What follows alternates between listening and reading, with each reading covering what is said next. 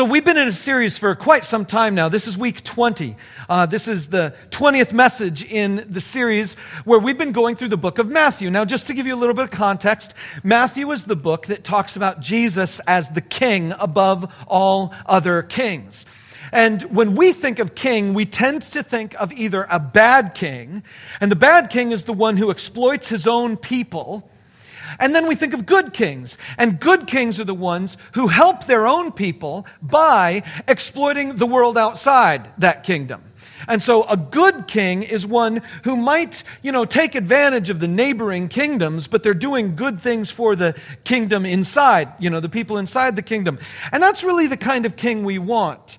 If our kingdom begins to grow a little weak or tired or we're under resourced, we want a king who can do whatever it takes to get the resources from wherever they need to be gotten from and then bring them into us. In other words, the way I've been saying it for the past few weeks is that we all kind of want a king who is going to be um, kind of a bully for us. We want the bully who's on our side. And Matthew tells us about Jesus, who's a king, and he's none of that.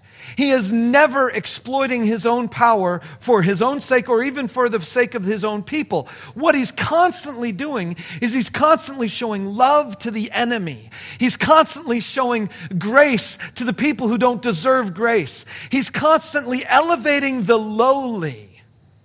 And one of the fascinating things about what Jesus does, and we talked about this last week, Last week we did this, this study where Jesus was basically demonstrating and also acting out, living out this principle that God loves the lowly. But the weirdest thing about that principle, that God loves the lowly, is that someone has to be lowly in order for God to show them his love. A good analogy for that is that you can't help anyone up unless they have already fallen. Unless a person has fallen, you can't help them up. And the worst thing of all is when a person has fallen and they deny that they've fallen, and so therefore they won't accept any help. That's always kind of our problem. You know, as people, one of the things that we struggle with when we come into relationship with God is the desire for us to receive God's forgiveness, but not so much of a desire to offer God's forgiveness to other people. We want to be people who receive grace. We want to be people who receive forgiveness, but we don't so much want to be people who offer grace and offer forgiveness. It's a lot easier for us to challenge someone else and to point out someone else's flaws, maybe not directly to their face, maybe behind their back. You know, point out their flaws. It's a lot easier for us to identify and point out other people's flaws than it is for us to identify our own because we like to think of ourselves as forgiven. And so, even if I have a flaw, and even if I look in the mirror and I notice the flaw, even if I have the flaw, there's a part of me that's just like, yeah, it's okay. God still loves me. I don't have to worry about that flaw. But this other person, man, they really need to get their act together.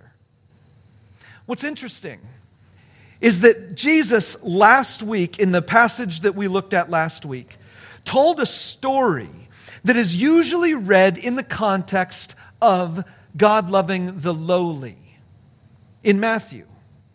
And today we're going to see it in a different context. We're going to see it in the context of God restoring someone. Now, I said it a little bit backwards there because most of the time when people read the story that we read last week, they read it from the book of Luke. And when they read it from the book of Luke, the emphasis is on restoration, not on loving the lowly. But in Matthew, I read it last week because it was more in the context of loving the lowly. Let me start right there with last week's passage in Matthew 18, verse 12. I'll put it up on the screen here. Jesus says, What do you think if a man owns a hundred sheep and one of them wanders away? Will he not leave the 99 on the hills and go to look for the one that wandered off? And if he finds it, truly I tell you, he is happier about that one sheep than about the 99 that did not wander off. In the same way, your Father in heaven is not willing that any of these little ones should perish. If we cut out that last sentence, the in the same way sentence, then that story is basically the same story as the one we find in the book of Luke. In the book of Luke, there's a woman who loses a coin. There's a man who loses a son. We call it the prodigal son. And there's a shepherd who loses a sheep. And in the book of Luke, it's all about restoration. It's all about finding the lost things. But in Matthew, he added that one little end sentence where it says, In the same way, my Father is not willing that any of these little ones should perish.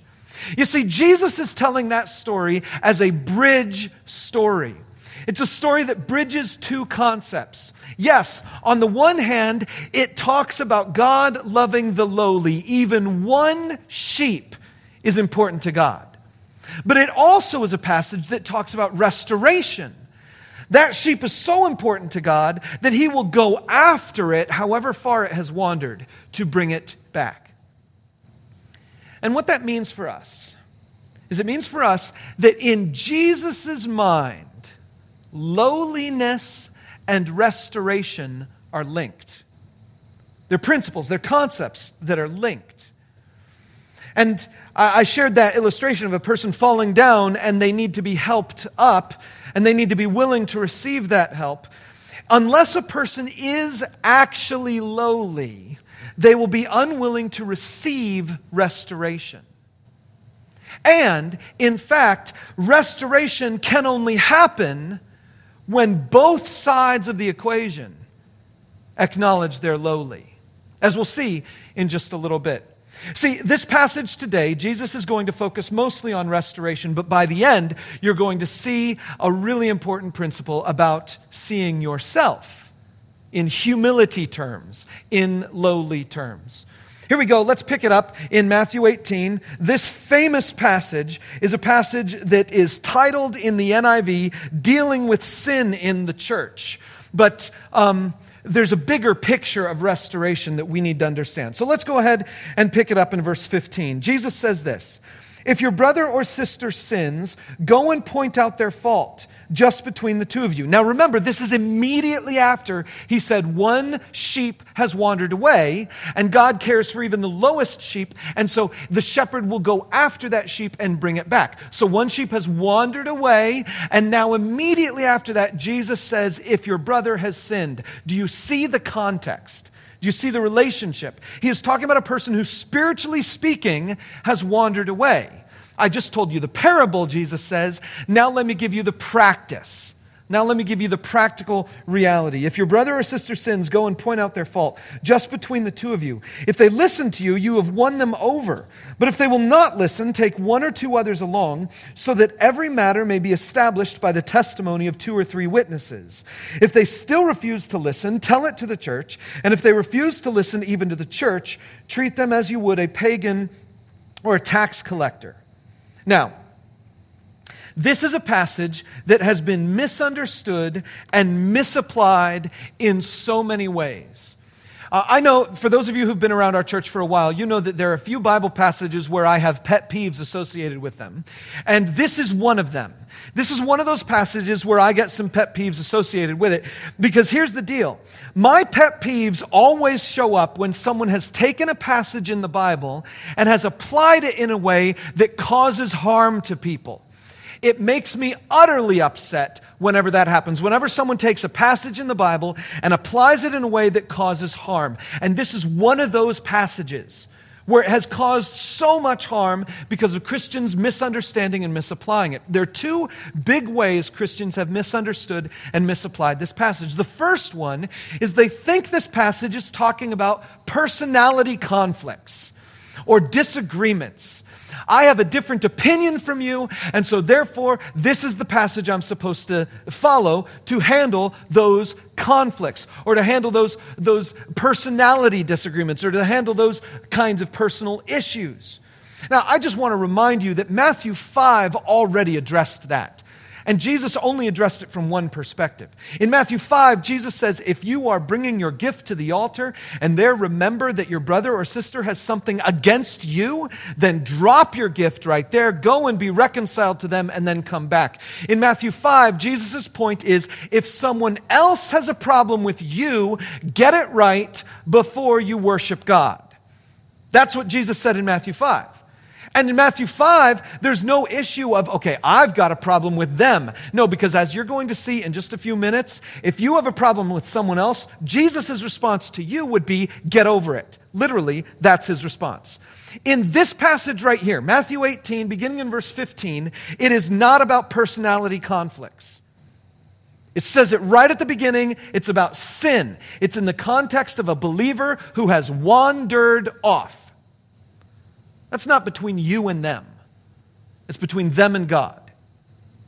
Okay? The second thing that people have done to misunderstand and misapply this verse is they have blamed other Christians for misapplying this verse.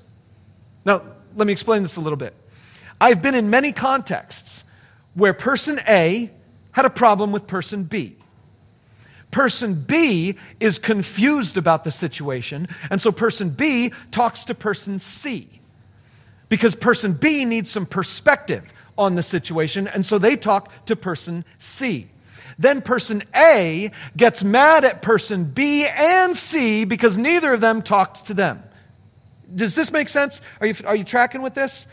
This is the thing where someone will say to you, How dare you talk behind my back? If you had a problem with me, you should have come and talked to me directly about it. You've heard someone say this before, right? I want to free you from the understanding that that is a biblical principle. Because it is not in Matthew 18 for you, when you have a problem with someone else, to talk to that person first. It is highly appropriate. In fact, this passage would include this. It is highly appropriate for you to involve some other people so you get some wisdom and you're not just judging other people. It's highly appropriate for you to talk to someone smarter and wiser than you so that you can get some perspective on the situation. So, anyway, the ways we have misapplied it is one, we have applied it to uh, personal conflicts, and two, we have applied it so that now I have a reason to blame you when we have a personal conflict and you do something wrong. I can now give you extra blame for not dealing with the personal conflict properly. Does, does that make sense? These are wrong ways to handle the passage. Let me give you some understanding of how to handle the passage. And it comes from Jesus' own words here. I'm going to give you kind of a recipe. And remember, this recipe is not about restoring your relationship to them. This recipe is about restoring their relationship to God. Does that make sense? Because they're the wandering sheep, they're the one who has sinned. Here's the first thing this applies, this passage applies if a fellow believer sins. Those are two very important words. This passage doesn't apply for your neighbor if you guys are not in a church together. This passage doesn't apply to your neighbor if you have no relationship with your neighbor. This passage doesn't apply to your coworker if your coworker is not a Christian. This passage applies when a believer sins. And then, of course, that for some reason you know about it. Now, if you don't know about it, then of course you can't apply this passage because you you, don't have any authority to enter into their life and, and mention anything about it because you don't know it. But if you know it and it's a believer who has committed a sin. Now, I, I need to reiterate here that if you are asking yourself a question, did they sin? If you are asking that question, then your responsibility is to answer it first before you confront. Your responsibility is to identify whether or not Scripture actually says their behavior was a sin. There are going to be a lot of times when someone makes you mad. There can be a lot of times when someone says the wrong thing. They post something on Facebook. They have an opinion that you don't agree with. There's something about this other person that just rubs you the wrong way. And you're waking up in the middle of the night stressing over this person and this relationship. And you have to actually ask the question Are they sinning? Yeah, because they entered my life. You know, and they're, they're bringing their negativity into my life. Well, where in the Bible does it say anything about a believer? Who is somehow rubbing you the wrong way over some opinion that they have. No, that doesn't exist, okay? You have to actually ask the question have they sinned? Are they displaying any of the character qualities in the Bible that are clearly outlined as sin? Have they performed any of the behaviors in the Bible that are clearly outlined as sin? Are they doing anything in the relationships that they have that are clearly outside, outlined as sin? If the answer is no, then you're not in a sinful situation. You're in a personality dispute kind of situation, and other passages apply. But first, is this a believer and have they committed a sin? That's the first question. The next thing the next step is for you to approach them. But remember what Jesus said approach them just the two of you. That means you're going to go to this person in a place and an environment where it's comfortable and safe for them. You're going to go. The reason Jesus says to do it privately is specifically so that other person has the best possible chance of perceiving it as a relationship the best possible chance of perceiving it as a relationship. So you go in a situation where it's comfortable to them. And then I would encourage you to say this sentence When you blank, lay out what they did, that was a sin because blank, give a passage reference in the Bible, says blank, quote what the Bible says, or show it to them in Scripture. And then shut your mouth when Jesus says point out their fault, he doesn't mean go to them with an essay. He doesn't mean write them a 12 page email. He, he doesn't mean give them all the information that they need. They only need one bit of information, and that is connecting what they did to a passage in the Bible, connecting what they did to the Word of God. And they can disagree with you about what they did. And if they disagree with you about what they did, and they're right, they didn't actually do the thing you think they do, they did, then rejoice. They're innocent. It was all just a misunderstanding. Praise God. But if they disagree with God's word, they're not disagreeing with you at all. They're disagreeing with God.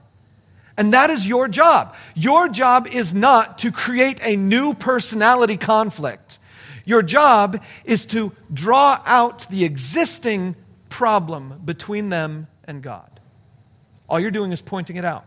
And now they have a choice to make. They have a choice whether or not they're going to receive it. But before that, Jesus gives another stage of the process, another piece of advice. And that is that you should try up to three times. Once by yourself, just me. Once with witnesses and if needed, then before the church. I want to give a quick little explanation for what that's all about. The, the me privately with the other person, that's self explanatory by now. Um, but the witnesses one is interesting. And so Jesus doesn't tell us what witnesses are in this passage. So I'm going to give you my best guess. My best guess for a witness in the context of this passage is a person who knows the things they need to know. That's a witness. They know the things they need to know. And the things they need to know one, they know the person. They need to have a relationship with that person. So the witness is someone who knows the person. The witness is someone who knows what the person did. They are a witness to the actual behavior. And the witness is a person who knows God's word well enough to agree with what you're saying here. Now, let me just be really clear with you about this. The only way for you to get a witness in this context is to talk about what that person did with someone who isn't that person. Now, there's a, there's a fine line. Listen, um, there's a, a major problem in Christianity with gossip. Because, see, we all love to tell the bad stories about the other people. And gossip is when you are telling the bad story about the other person because you want this other person to commiserate with you and agree with you that that other person is so bad. And gossip is terrible. But anytime you are talking about a person's relationship with God because you want to help restore their relationship with God with someone else who wants to help restore their relationship with God, then that's not gossip. That is strategy for Matthew 18. Because you have to find someone who knows that person, who knows what they did, and who knows the scripture. And quite frankly, let's just be honest. If you spoke to that witness early enough in the process, that witness might have slapped you and said, No, you're the person who's misunderstanding Scripture. What they did is not a sin. You need to just get over that whole thing between you and that other person. And so, talking to a third party, talking to a potential witness, is not a bad thing. And we shouldn't be upset with other Christians when they take that approach because they love us and they care for us. It's okay. So, a witness is someone who knows them, knows what they did, and knows the Bible, knows the Scripture, relevant Scripture. And then the third category is the church. Now, there are some churches who do this by putting a person on stage in front of the entire congregation, and then they'll point at that person and say, This is what that person did. And all of you need to vote to kick them out of the church unless they right now repent. That's one way some churches do this thing. And I'm not going to judge other churches for choosing to do that. There are good and bad reasons and ways to do all that kind of stuff. The way I view it and the way we do it in our church context is we've written it into the bylaws that the church can be represented by the elders of the church. And so the leaders of the church are the ones that you would approach and you would ask them to be that third phase, the leaders of the church. We're not going to parade someone in front of the entire congregation unless for some reason their sin was against the entire congregation and they want to repent to the entire congregation. That's when we would do something like that. But we're not going to just point at someone and say, hey, listen, we're kicking this person out and so we want you all to see them before we. We're not going to do anything like that but the church can be the leaders of the church. All right. So, what do we want? This is important. What do we want from the other person? Ultimately, we want their restoration, right?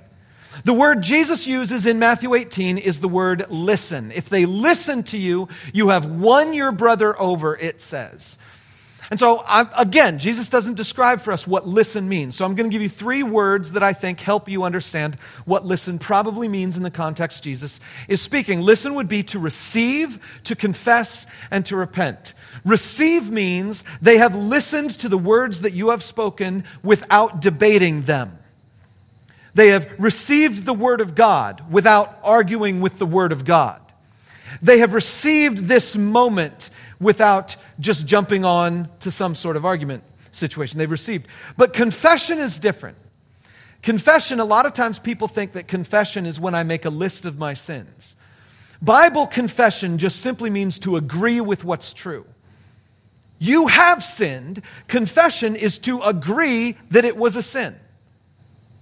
Jesus says that if, or in, in the book of John, it's written, if you confess with your sins, if you confess your sins, then you will be forgiven. Confession is not about listing, it's about admitting. Admitting that the thing that I did was a sin. So they have received it, they have confessed, they've agreed with you that it was a sin. And third, repent. That means they've turned away from it. They've decided, okay, I'm not going to do that behavior anymore. I'm going to turn away from that behavior. You say the sentence, give them the opportunity to respond. And if they receive and confess and repent, done. Restoration. Full no reason to have any other thing going on. You don't need to bring it before a group of people. You don't need to bring witnesses. If they receive it, just you, that's amazing. You've won your brother over, Jesus says. But here's one more thing you need to remember in this process. If they don't do it with you, but they do it with witnesses, that's still cause for rejoicing. That's not, well, why wouldn't you do it when it was just me? How come you don't trust me well enough to just receive what I have to? You had to wait until I brought witnesses, and you, and you have this bitterness against them for so long because they wouldn't listen to you, but they would listen to this other person. No, that's not the goal. The goal isn't for you to feel better about yourself. The goal is for them to be restored. The goal is for them to be brought back into relationship with God and with His family. And if they wait all the way through the process until it's at the church level, then yes, that's a place for rejoicing. And it's like, yes, that's amazing. It doesn't matter when they do their listening. If they do, I'm going to rejoice.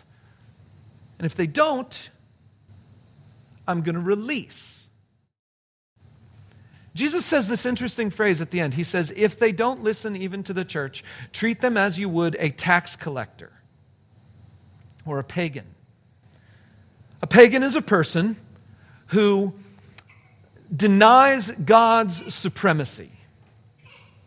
A tax collector is a person who denies the importance of the family because the tax collector has kind of betrayed their own nation and people in favor of another nation or people.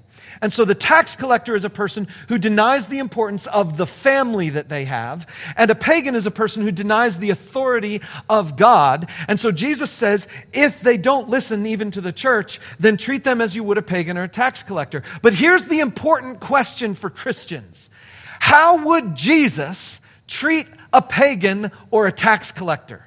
Have you ever seen Jesus interact with a tax collector? I think there was a guy named Matthew who is writing it.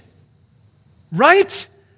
Matthew is the one who's writing this down. Matthew is literally a tax collector. That's what he was before Jesus called him. And so he says, Jesus' words, he's writing it down. He says, Jesus said to treat them like a tax collector. And how was Matthew treated? He was invited to come into the family. This is the thing. God doesn't tell you you're supposed to shun the person. God doesn't tell you you're supposed to turn your back on the person. You're supposed to ridicule them. You're supposed to excommunicate them. He says what you do is you release them, which means you let them be them. You stop telling them they're wrong. You just let them do whatever it is they're going to do because the truth of the matter is they are not a Christian. The truth of the matter is they're not a member of the church. The truth of the matter is they have self selected themselves out because they wouldn't respond to you properly or respond to the church properly. And so they are literally now outsiders. But what do we do with outsiders? We welcome them in, we invite them in. And so you're always hoping for restoration because Jesus wants us to be agents of restoration. Jesus wants us to be agents of restoration no matter who the person is, how far they've wandered, or whether or not they've hurt you in the process. Now, that's the context that we need to keep in mind as we look at some very, very difficult passages to follow. All right? So we just talked about Jesus wanting us to be people of restoration. Look at verse 18. Jesus says, Truly I tell you, whatever you bind on earth will be bound in heaven, and whatever you loose on earth will be loosed in heaven. Again, truly I tell you that if two of you on earth agree about anything they ask for, it will be done for them by my Father in heaven. For where two or three gather in my name, there I am with them. These are two little passages that are widely misunderstood. And it's pretty easy to see why they're misunderstood because the first half is like, what in the world? Context shift, binding and loosing, heaven and earth don't make sense. And then the second one is this blanket ask for anything you want and it's going to be done for you. That's the Ferrari verse right? Um, or maybe, you know, today it would be a Porsche Taycan for me, one of those, you know, electric powered Porsches that's, anyway. So that's the, that's the passage where we just ask for whatever we want. Here's the problem. Both of these verses mean something ludicrous if you take them out of context. But if you keep them in their context, they mean something so beautiful, so unbelievable and still ludicrous, but in a different way. Let's start with the binding and loosing thing. Some churches have taken these two verses out of context and they'll say, okay, here's what Jesus is saying. Jesus is saying that there are things in heaven and things on earth that need to be bound up. And there are other things in heaven and on earth that need to be loosened. What are the things that might be in the heavenly spaces or in the earthly spaces that need to be bound up? Somewhere along the line, someone decided that that was a reference to demons. That demons were the things that needed to be bound up. And angels were the things that needed to be loosed, or that spiritual evil forces, maybe not demo- demons directly, but somehow spiritually evil forces need to be bound up, and somehow, you know, spiritually good forces need to be somehow loosed. And so there is a very, very, very strong uh, theory among the wider body of Christians in the world that says Christians have the authority to declare evil spirits bound or evil powers bound, and they have the authority to release or loose the good forces or the good spirits or the angels in the lives of other people. And you might even hear people pray this way if you're ever in a context in some other churches where they might say, and we bind the force of the flu in this person's life, or we bind the coronavirus and declare it to be null and void, or something along those lines. And literally, you only get that if you take this verse out of context. Because you might be interested to know that the words binding and loosing could be translated differently. One way to translate the word bind is to translate the word hold or hold on to. Another way of translating the word loose would be to translate it as the word release. So if we read it that way, Jesus is saying something along the lines of Truly I tell you, whatever you hold on to on earth will be held on to in heaven. And whatever you release on earth will be released in heaven. Or maybe there's another thing you might be interested to know. The grammatical structure in the original Greek language there is actually a past, it's a past perfect um, excuse me, a future perfect. It literally says, I tell you, whatever you hold on to on earth will have been held on to in heaven. And whatever you release on earth will have been released in heaven. There's a weird grammar structure going on there. And I might have just given you a whole bunch of new layers of I don't understand this, so let me just break this down. Jesus is saying, if you forgive something down here, God's got it forgiven up there. But if you get bitter and hold on to something down here, then God's got something he's holding on to up there.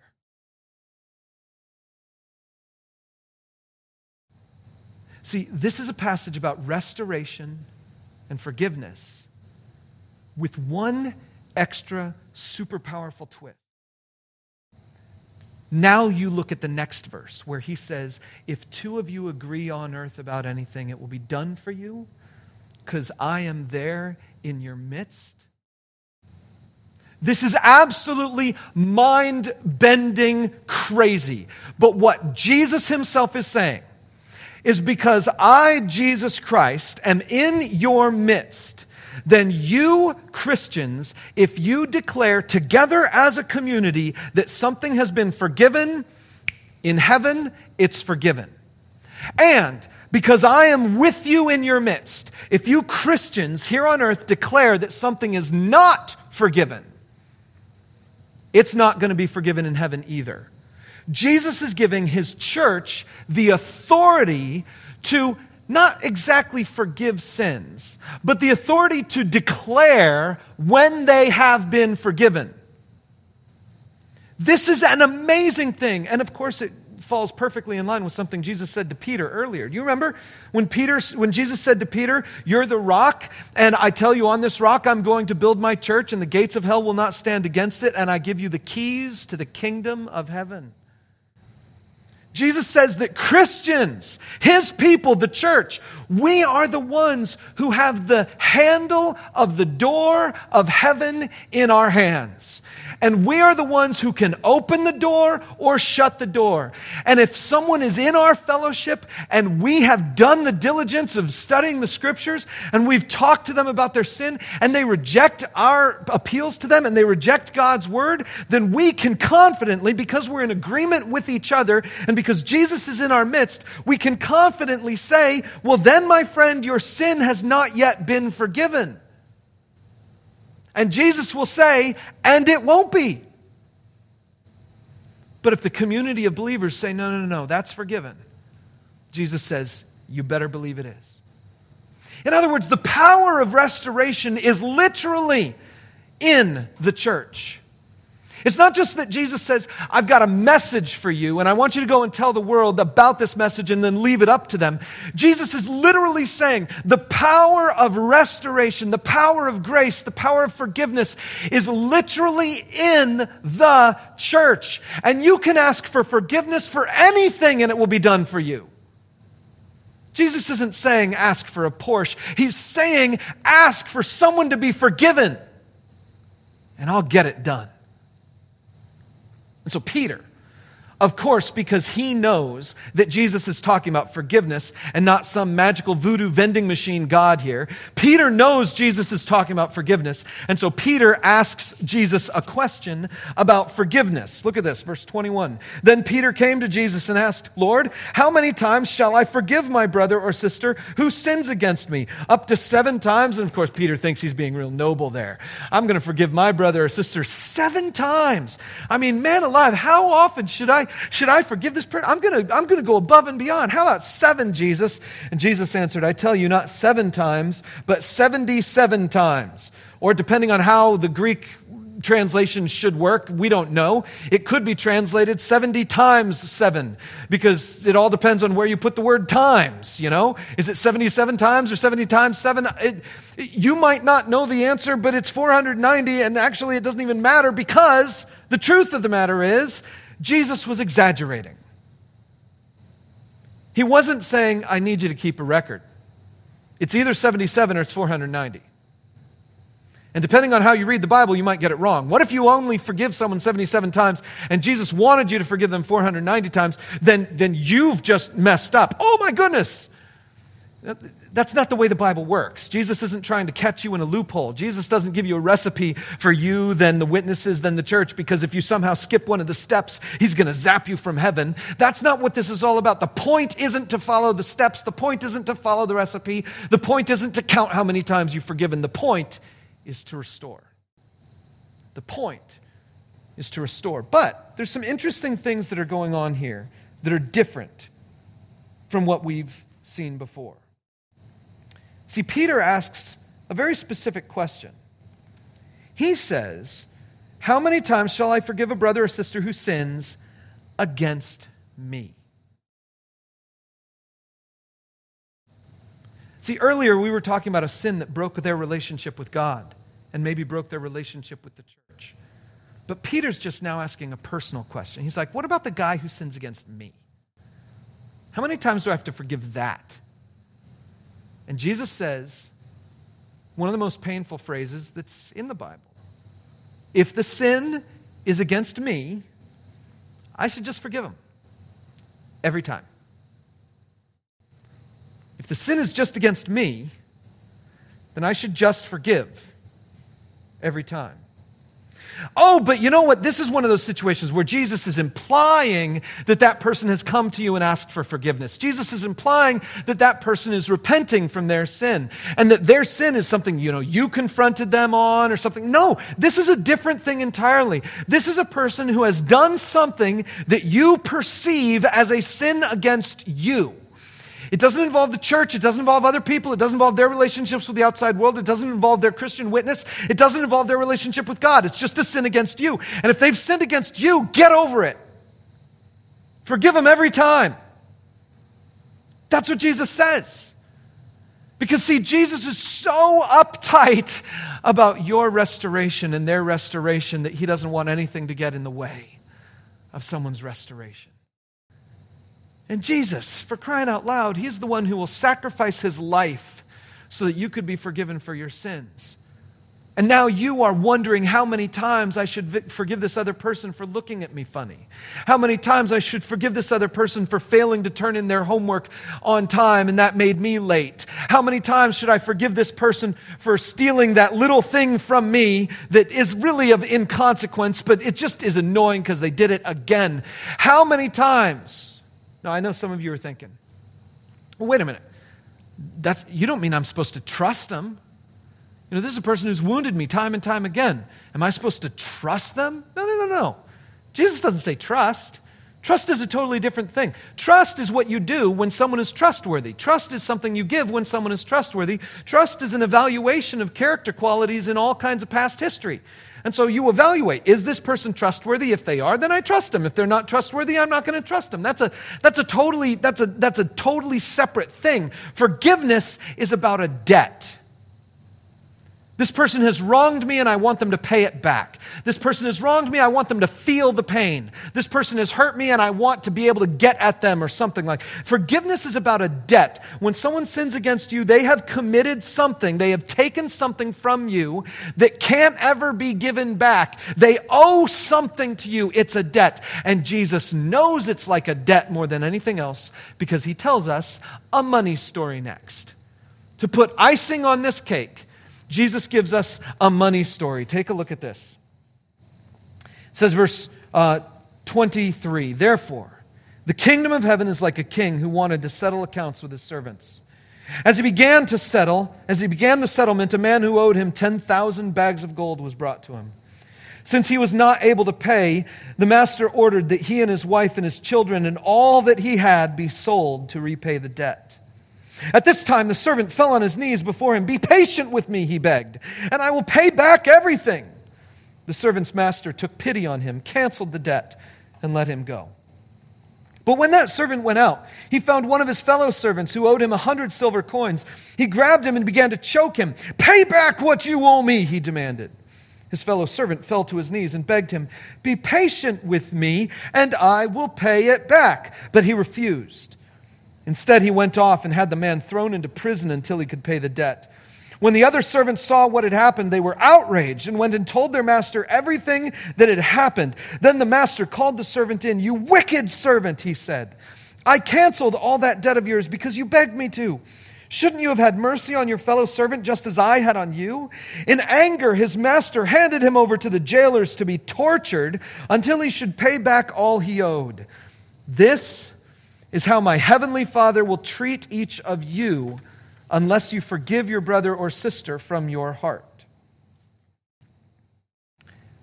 Wow. Now, Jesus is using debt to illustrate forgiveness in a way that I find to be incredibly powerful. Now, the original text here says that he owed 10,000, and then the translation says bags of gold. The original text is talents. 10,000 talents. Now, in Jesus' day, a talent was a unit of measure, and it was also a unit, uh, it was a unit of weight, but it was also a unit of money. And in Jesus' day, a talent of gold would have weighed so much that it was worth 6,000 denarii. Now, a denarii was one day's wage. And so, a denarii worth one day's wage, if we do the math, we can estimate that people in our culture today, the average household income is $50,000, and the average person is probably working five days a week, and the average person is probably working 50 weeks out of the year, let's say. And so that boils down to about $200 per working day. At $200 per working day times 6,000, we get $1.2 million. And so this man's debt of 10,000 talents was $12 billion. Now, Jesus knows what he's doing here. Remember, the second guy owed 100 denarii, 100 silver coins. He owed 100 days' wages. That was it. So, I mean, that's a lot of money. That's $20,000. A hundred days' wages is $20,000. That feels like a lot of money, right? That's what this other guy owes him. But the first guy's debt was 12 billion. 12 billion. The reason Jesus uses these numbers is that he wants you to get a grasp of the ludicrous amount of debt that you owe God a near infinite amount of debt that you owe God, that I owe God, and the minuscule amount of debt that anyone owes us. Now, it feels like a lot. Don't get me wrong, $20,000 feels like a lot. But if you had taken a loan for 12 billion, what is 20,000? In fact, think through it with me for just a moment. Let's imagine that you had taken out a loan for $12 billion. Can you imagine all of the things you would have had to do in your life to lose it? To lose $12 billion. I don't even know how long it would take me to spend a million dollars, but 12 billion, I, I I don't even think I could. I think the interest I would be earning on that from normal bank accounts would be so much more than I could even possibly spend. I have no idea, unless I bought like sports teams. I don't know. But anyway, $12 billion is such a huge amount of money. And if you wasted all that money and now you're going to your creditor and your creditor says, okay, listen, I need you to pay the debt back. And you're like, no, no, just give me some time. I'll pay it back. Seriously? Like, like, seriously? You think you can pay that back? How long will it take you to pay that back? $12 billion? How long? But the question I have is why this guy who is forgiven a $12 billion debt would bother to try to get $20,000 off this other guy? Like, how does that happen? What's going on in his mind? Jesus doesn't tell us, but I have a theory. My theory is that this man couldn't forgive the other guy because this man hadn't allowed himself to feel forgiven yet. Let me show you. There's a little verse here that we read. It says this At this, the servant fell down. We'll put it up on the screen. At this, the servant fell on his knees before him. Be patient with me, he begged, and I will pay back everything. It is a ludicrous and stupid claim for this man who owes $12 billion to think that he has the ability to pay it back. But he says it anyway. Why? Why does a man who owes $12 billion say, I can pay it back when he's got nothing? He's clearly out of everything. He's a servant, okay? How can he possibly say it? Well, there's only one explanation. He's trying to do what you and I would do save face. See, at this point in time, you know you're a loser. This point in time, I would know I'm a loser. He knows he's a loser. But he could possibly be a little bit less of a loser if he's given more time. He could possibly be a little bit less of a loser if he tells the guy, Oh, I really could pay it back, and then the guy forgives him. Because the last word that I said was, Yeah, I'm good for it. I still really can't pay for it. So he feels less like a loser because he's said those things. But look at what he does next. Again, let's put it up here on the screen. It says, But the next slide. But when that servant went out, he found one of his fellow servants who owed him a hundred silver coins. He grabbed him and began to choke him. Pay back what you owe me, he demanded. Now, after his debt has been forgiven, why is he out there trying to collect $20,000 from the other guy? Well, there's only one reason. He's still trying to pay back the debt. He's still trying to pay back his debt. And he's like, okay, so maybe I've been forgiven, but if I could, if I could rustle up $20,000, if I could rustle up a little bit, then that symbolic action of responsibility will prove to my master that I'm good for it. It will prove to my master that I'm not as much of a loser as he thinks he is. See, in order for me to be forgiven, I have to admit that I'm a loser. In order for me to be restored, I have to admit that I'm fallen. In order for me to, to accept anyone else's help, I have to admit that I am lowly. But I don't want to be lowly. I don't want to be, I don't want to feel like I'm lowly. I want to save face. I want to look less bad. And so, yeah, I'm going to take whatever I can get from this person, even if it's insanely insignificant to this person, because at least I will feel better about myself. See, this is my theory. I think the reason we don't forgive people is that we haven't received forgiveness. I think I can't forgive someone else until I have actually received forgiveness first. I think I can't forgive someone I perceive to be a loser until I finally and fully admit that I am, in fact, a loser. I am lowly. One of my favorite weeks of being a pastor happened when I was in Chicago. I got a phone call from a guy who said, I think I need a church. And I was like, You probably do. So come on by. He's like, Can we get together and talk? And I said, Sure. So there was this restaurant nearby. I think it was a Taco Bell or something. So we go over to this restaurant, and we're sitting down in the restaurant, and he begins to tell me a little of his story. And he tells me that in the book of Luke, he was reading.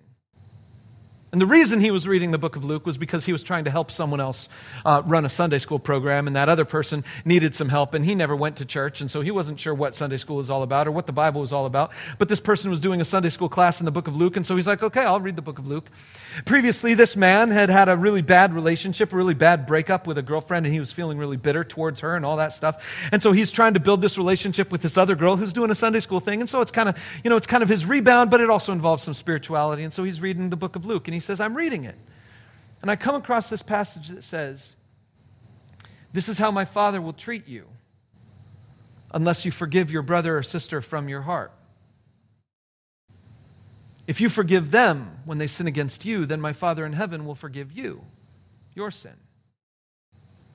And he's overwhelmed in that moment with the bitterness he feels towards his ex girlfriend. And he realizes in that moment that the forgiveness he wants to give to his ex girlfriend is a forgiveness that he can never give unless he experiences it from God.